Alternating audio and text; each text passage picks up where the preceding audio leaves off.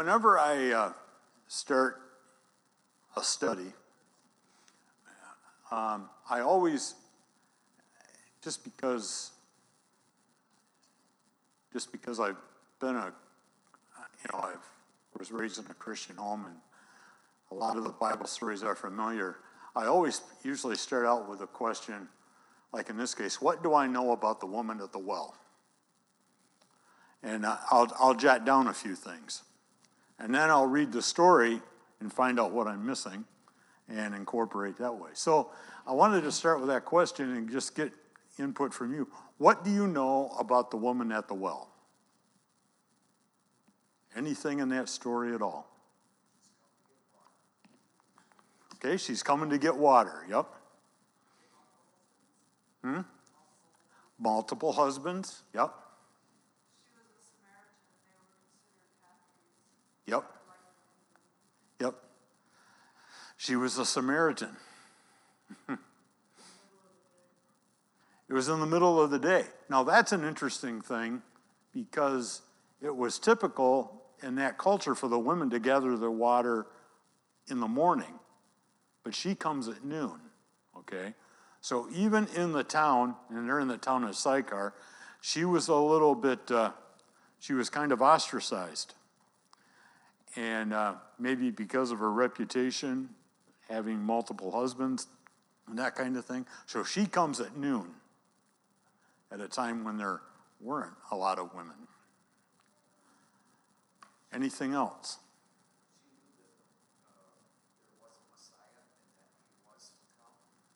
Okay, yep.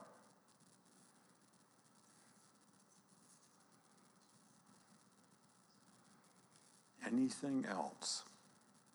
Well, that's a good start.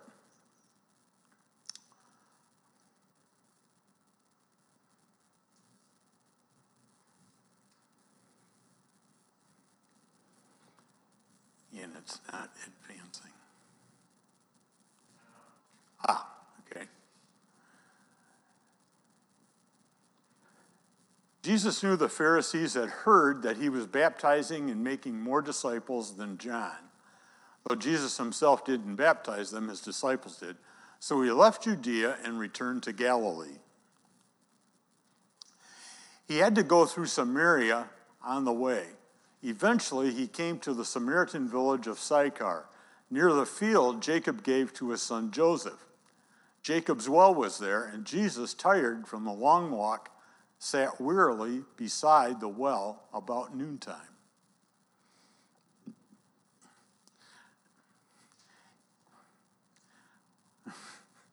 This was the first thing, one of the first things I didn't remember from Scripture Press um, giving the story. They never mentioned that Jesus was tired. You know?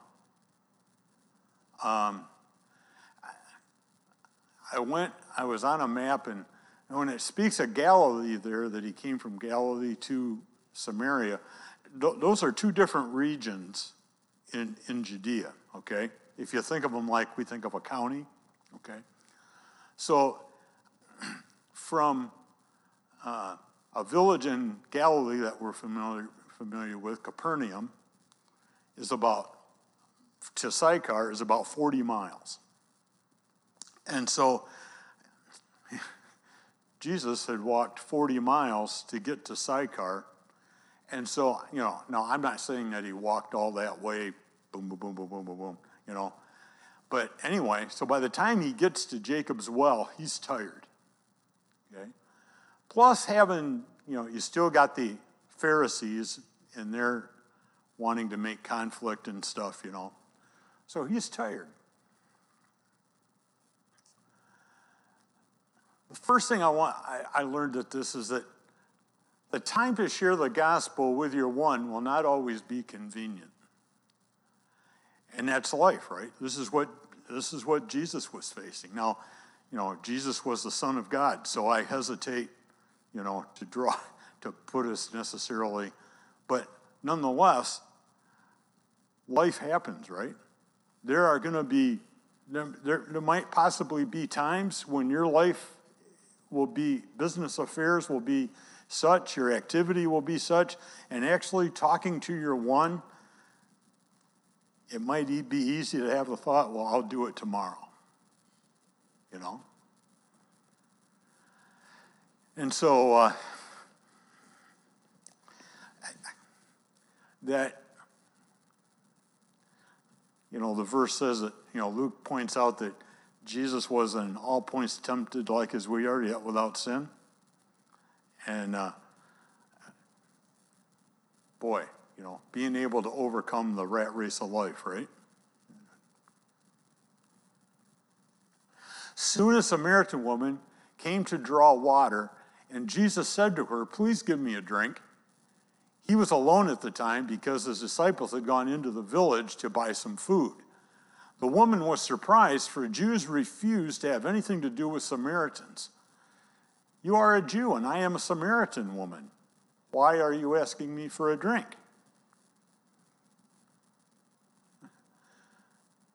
Um, year one may point out a barrier.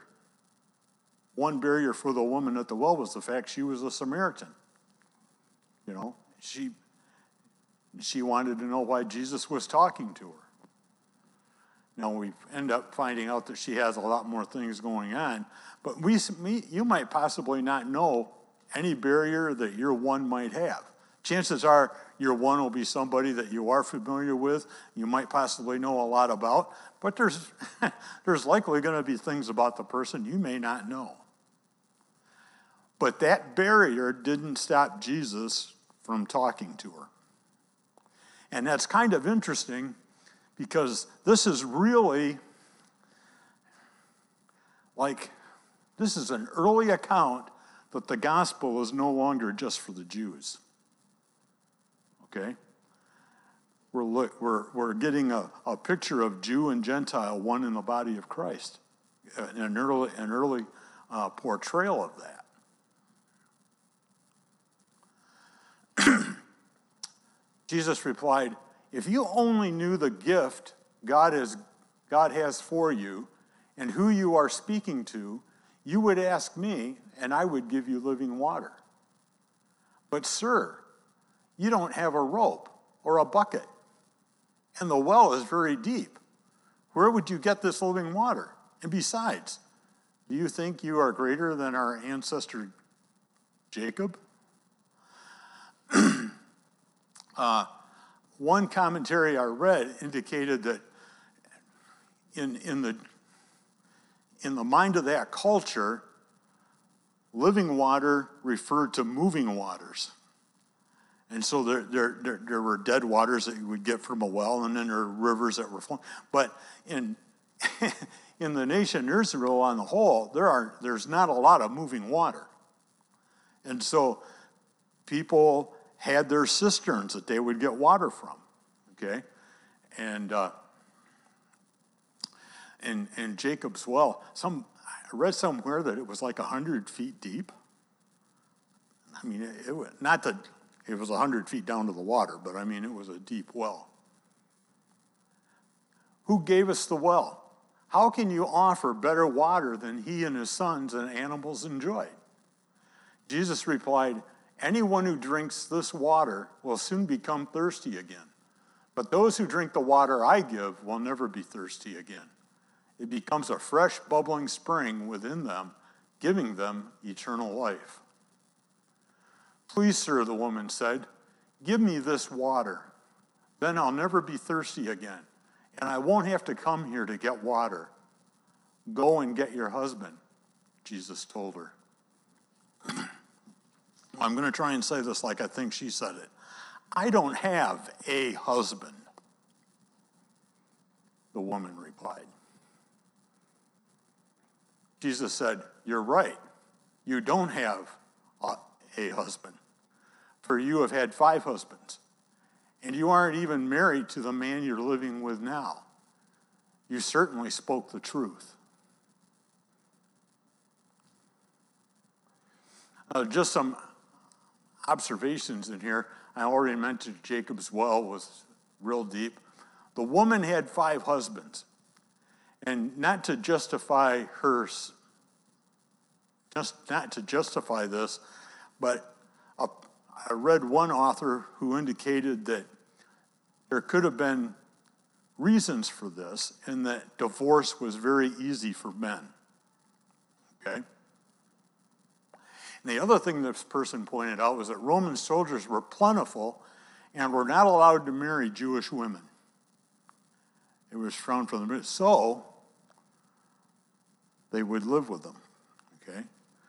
And I'm thinking, my, my thought is, is that the guy that was living with her now was possibly some, had some relationship uh, to the, uh, to Rome, Roman, either a soldier or an authority figure. That doesn't justify the fact that she had five husbands, but I'm just.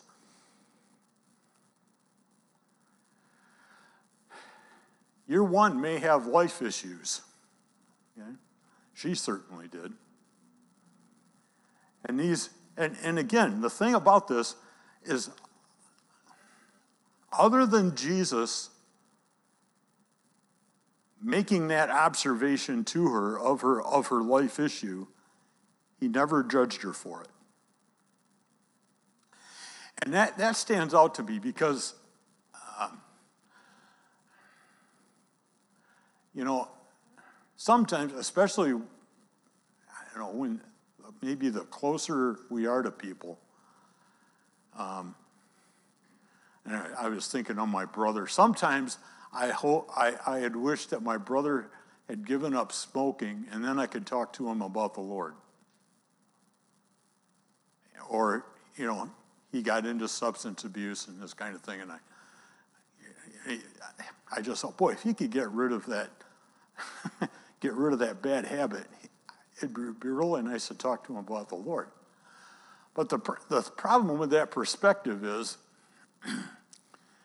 that was all backwards. Uh, you know, my willingness should have been, I should have been able to talk to my brother about the Lord regardless of what habit he had. And, and now, you know, maybe that would, uh, that would have opened up a door, you know. And even sometimes in our churches, right? I grew up in a day when it was frowned upon to wear jeans at church, okay? And uh, sometimes, sometimes the older people in the church were wishing that the youth would cut their hair and get out of their jeans, you know, and look presentable on Sunday morning. Sir, the woman said, You must be a prophet. So tell me, why is it that you Jews insist that Jerusalem is the only place of worship while we Samaritans while we Samaritans it is here at Mount Gerizim where our ancestors worshiped? I thought, I thought this was an interesting question for her to ask because I wouldn't have thought a woman with five husbands would have attempted to worship much. but but she points out hey, you know, we live in Samaria. Why should we travel 50 miles to worship? Why can we not worship here? Jesus replied, Believe me, my dear woman, the time is coming when it will, when it will no longer matter whether you worship the Father on this mountain or in Jerusalem. You Samaritans know very little about the one you worship while we Jews know all about him, for salvation comes through the Jews. But the time is coming, and indeed it's here now, when true worshipers will worship the Father in spirit and in truth. The Father is looking for those who will worship him that way. For God is spirit, so those who worship him must worship in spirit and in truth. The woman said, I know the Messiah is coming, the one who is called Christ. When he comes, he will explain everything to us. Then Jesus told her, I am the Messiah.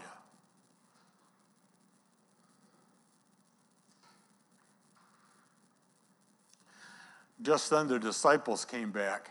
They were shocked to find him talking to a woman, but none of them had the nerve to ask, What do you want with her? or Why are you talking to her? I find that interesting. John makes that comment. Um, I, I found that to be kind of comical. The woman left her water jar beside the well and ran back to the village, telling everyone, Come and see a man who told me everything I ever did. Could he possibly be the Messiah? So the people came streaming from the village to see him. The fourth thing we learned is that the gospel breaks down barriers and impacts life issues. Here's this woman. you know, if you were probably to look at the village of Sychar and you were going to pick, pick the person who is going to be the, the person to draw the village to Christ, she probably would not be the first person you would have thought of, you know. But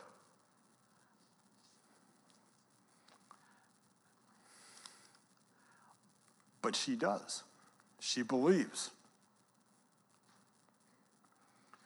And so, what do we learn from this? Well, the time to share the gospel is not always convenient. You know, life happens. Some days you're gonna you're gonna you're gonna feel motivated. Other days, the rat race of life is just gonna make you weary, and you're just gonna wanna. You're, you're just, you'd rather vegetate than get with your one. There may be barriers. You know, we don't know what You may not know what barriers stand in the way of your one uh, coming to the gospel. Maybe they had a bad, bad they may have, might have had a bad experience with maybe a fellow worker who tried to share the gospel with them. There may be life issues. They might have habits that you wish they didn't. But the gospel overcomes barriers and life issues. It's the gospel that overcomes these things. We don't have to overcome them. And, and to me, for me, this, this is this is the crux of who's your, who's your one, is the gospel of Christ changes lives. We don't have to change the lives. It's not up to, it's not up to us to change the lives. And here, here's another thing Scripture Press doesn't do a very good job of giving the result of what happens. But look at this. Many Samaritans from the village believed in Jesus because the woman had said, He told me everything I ever did. When they came out to see him, they begged him to stay in the village, so he stayed for two days. Long enough for many more to hear his message and believe. Then they said to the woman, Now we know he is indeed the Savior of the world.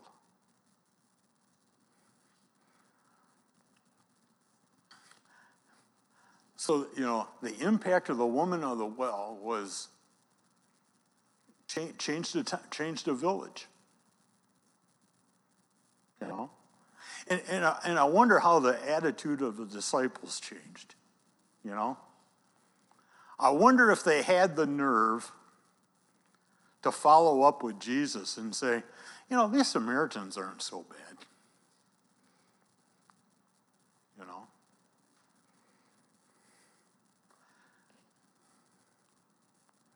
And so the other thing that I want to leave you with is that in Who's Our One, what I like about it is it's just not a program to get the people in the seats. Okay?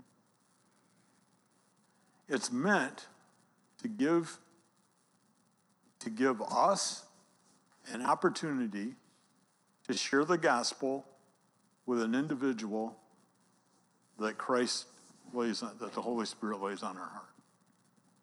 If they come to church, that's fine. But, you know, ultimately, I'd rather see them in heaven, know that they're going to be in heaven, as opposed to seeing them in the pew. But it's, but it is nice to add your, add to your numbers, right? And that's one thing that makes the book of Acts so amazing is when, you know, many believed and, and were added daily. So now, looking back at what you what you thought you knew about the woman at the well, what are the things that add to your knowledge from what what we've shared together?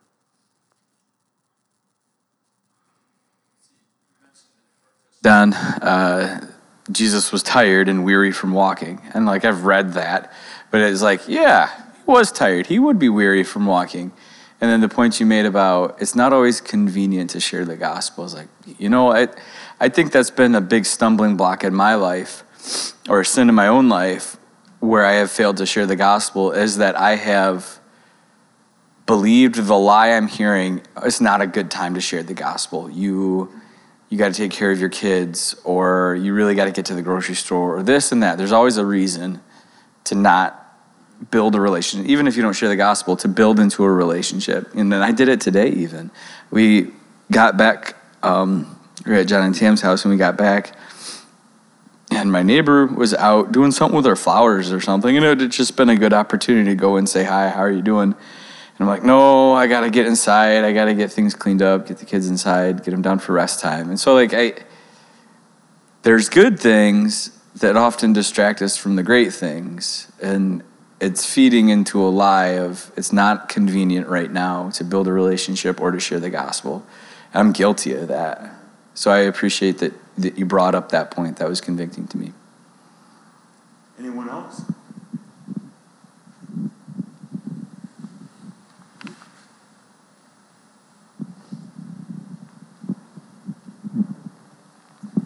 I'm not sure I've totally formulated this thought, but in the beginning of the passage, it talks about the Pharisees. They were the Jewish leaders, the religious leaders.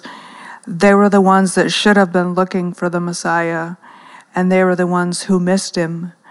And the Samaritan woman, you know, as Jews, they worshiped also, but they definitely weren't the people you would expect to come to Christ first. And yet, she recognizes him as the Messiah. The people do. God opened their eyes. And so, as we're looking at people to witness to, we don't know who God's going to work in. We might have some people that we think would be good candidates to become believers, and only God knows. And it's sometimes the unexpected people that will come to Christ. So we still should be sharing, and we should be sharing with whoever God lays on our heart. But in the end, it is God's harvest, and whether we think they're good candidates or not, God calls who He wants. It's just interesting that the people who should have seen Him didn't, and the people we wouldn't have expected to know the difference were the ones who knew who He was.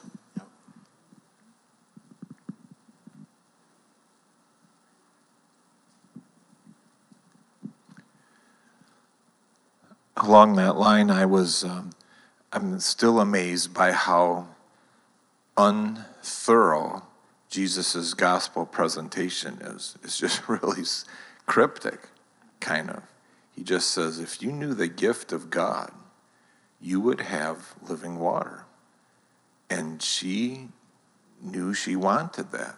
And so it just reminds me again that you don't have to have this big theological perfect explanation that the gospel gets understood in the terms and the way that people need to know. And she she had some theological objections and he just told her god's a spirit and he's looking for you.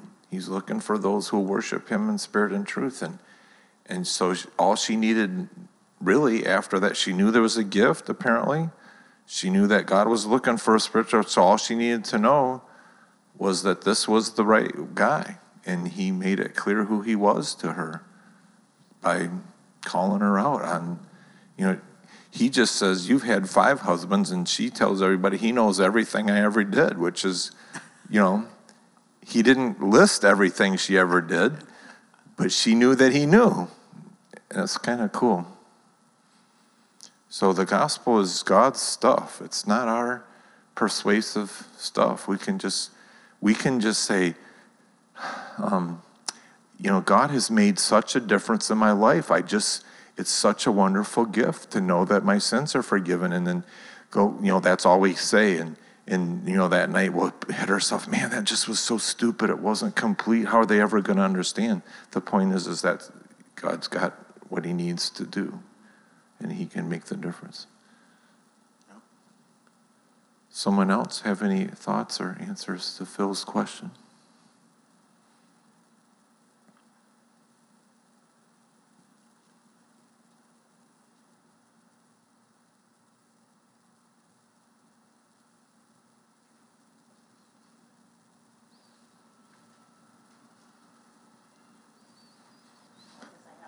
Well, good. Well, we'll, we'll, we're, we are, you are the reason we waited. Um, I think it's pretty cool that she, am I correct, that she was like the first witness of Jesus, witnessing to people?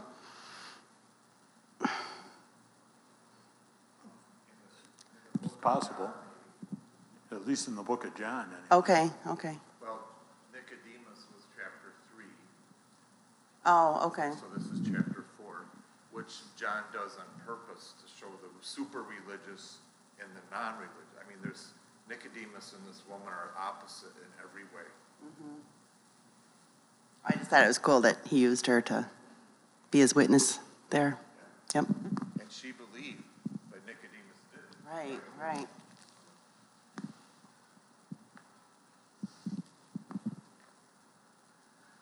Donna, you can talk again. I don't know that I have anything more to say yet.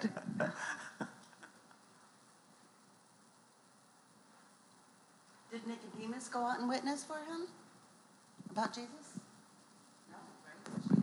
Yeah, so we missed, uh, we missed some of that off the tape, but um, Don asked, um, was this woman at the well the first one that Jesus had witnessed to in the book of John? And she's the first recorded convert, I think you would say, other than the disciples themselves, right? The disciples in John 2, um, one of the disciples said, you know, Andrew comes and gets Peter. We've seen the Christ. And then um, Nathaniel comes and um, Jesus says something about him being a true Israelite in whom there's nothing false. He was the one who said, Could anything good come from Nazareth? And then Jesus said, Here's a true Israelite. And so he says to him, My Lord and my God. So he knew that Jesus knew him from somewhere before. Maybe he'd been praying and somehow Jesus knew or something. And so to call him a true Israelite. And so he was a convert, so the disciples were. But this is John 3 is the discussion with um, the religious man, Nicodemus, and then the most opposite extreme a woman instead of a man, an, an outsider instead of an insider, an uneducated instead of an educated, a sinner in the world's view, right? That we would judge as five husbands and all that. And Nicodemus was all this Mr. Righteous pants. And, um, and he, Nicodemus, is not recorded as responding to Jesus at that time, but the woman at the well does and responds with joy. And that's, in a lot of ways, that's the whole story of the gospel is that those who have need seem to come easier, and those who are self righteous don't think they need to. We're hopeful for Nicodemus because at the end of the book, he and Joseph of Arimathea are the ones who appeal for Jesus' body. And so he identifies himself as a supporter of Jesus at that time. And we're also sort of encouraged because when there was a trial or in the early accusation phase, um, Nicodemus spoke up and said, Why would we try a man without asking him questions? Or why would we condemn a man without at least asking? And he got in trouble with his fellow leaders in the Sanhedrin, I think. So he seemed to follow from afar off but the details of the conversation with Nicodemus seem to indicate that Nicodemus told John about it. So I think Nicodemus may be finally converted, but we don't know. Doesn't Joe have Nicodemus next week? So Joe is going to teach about John 3 next week, and we'll see about that. Yeah, Marie? was thinking, you know, of uh, when Samaria was mentioned again, and Jesus refers to the Good Samaritan. And then also, um, you know, after Jesus rose from the dead, um, they, they were told to, or something like in Judea to Samaria to the ends of the earth. So um, it would be interesting to hear, you know, how the gospel continued there too. Yeah, that uh, the ongoing ministry of Jesus' Great Commission was to reach those people who were close but outside, the Samaritans, the half breedish people. I, you know, the Bible says that Jesus appeared to many after he rose from the dead, and they're not all listed, but it wouldn't surprise me. This is pure speculation on my part, but it wouldn't surprise me if we found out someday that Jesus showed up in that town in Sychar and encouraged the believers there. Doug. I, I guess it's just more of a question, but this, Jesus was really just starting in his ministry at this point, if, if I have this correct. Um, I mean, John the Baptist told about the, the Messiah that's coming, but if I remember right, is that the first time that Jesus really kind of announced himself that he was the Messiah? And, um, I thought it was interesting that if I'm correct, and that's the first time he said, "I am he," that it was to a Samaritan woman and not to the religious leaders. Right. Yeah, I don't recall him making the statement to Nicodemus. Yeah. Of course, the closest you get for that, to that probably is when he's baptized, you know, and the dove comes, comes down from heaven, and you hear the voice of God saying, This is my son in whom I am well pleased. So, I- but yeah, here, Jesus, said, you know, I Yeah, am. I, I know John the Baptist, you know, had said the, the Messiah is coming, and, and, you know, God said, "This is my son whom I am well pleased." But I, if I'm right, mm-hmm. I think this is the first time Jesus said, "I'm the Messiah." I think so.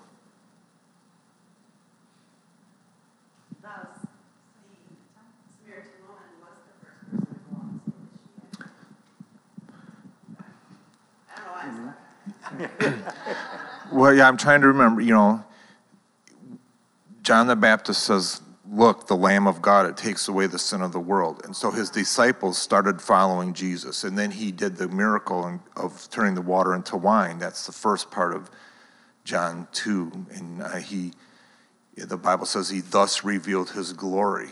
And so he revealed his first miracle, his first act was turning the water to wine, and his disciples put their faith in him. And then the writer, John, is telling us the story of Jesus' ministry. And right over this, like you say, the first things John or Jesus meets with Nicodemus at night. And Nicodemus says, You must be from God, because somebody couldn't do what you're doing unless God were with him. So Nicodemus is suspicious that he's the Messiah. And Jesus calls him out and says, You know all these things. And you, well, I don't want to steal Joe's thunder, but for next week, we find out that Nicodemus was blocked by his religious understanding. He had so much religion, he just couldn't see the truth straight up.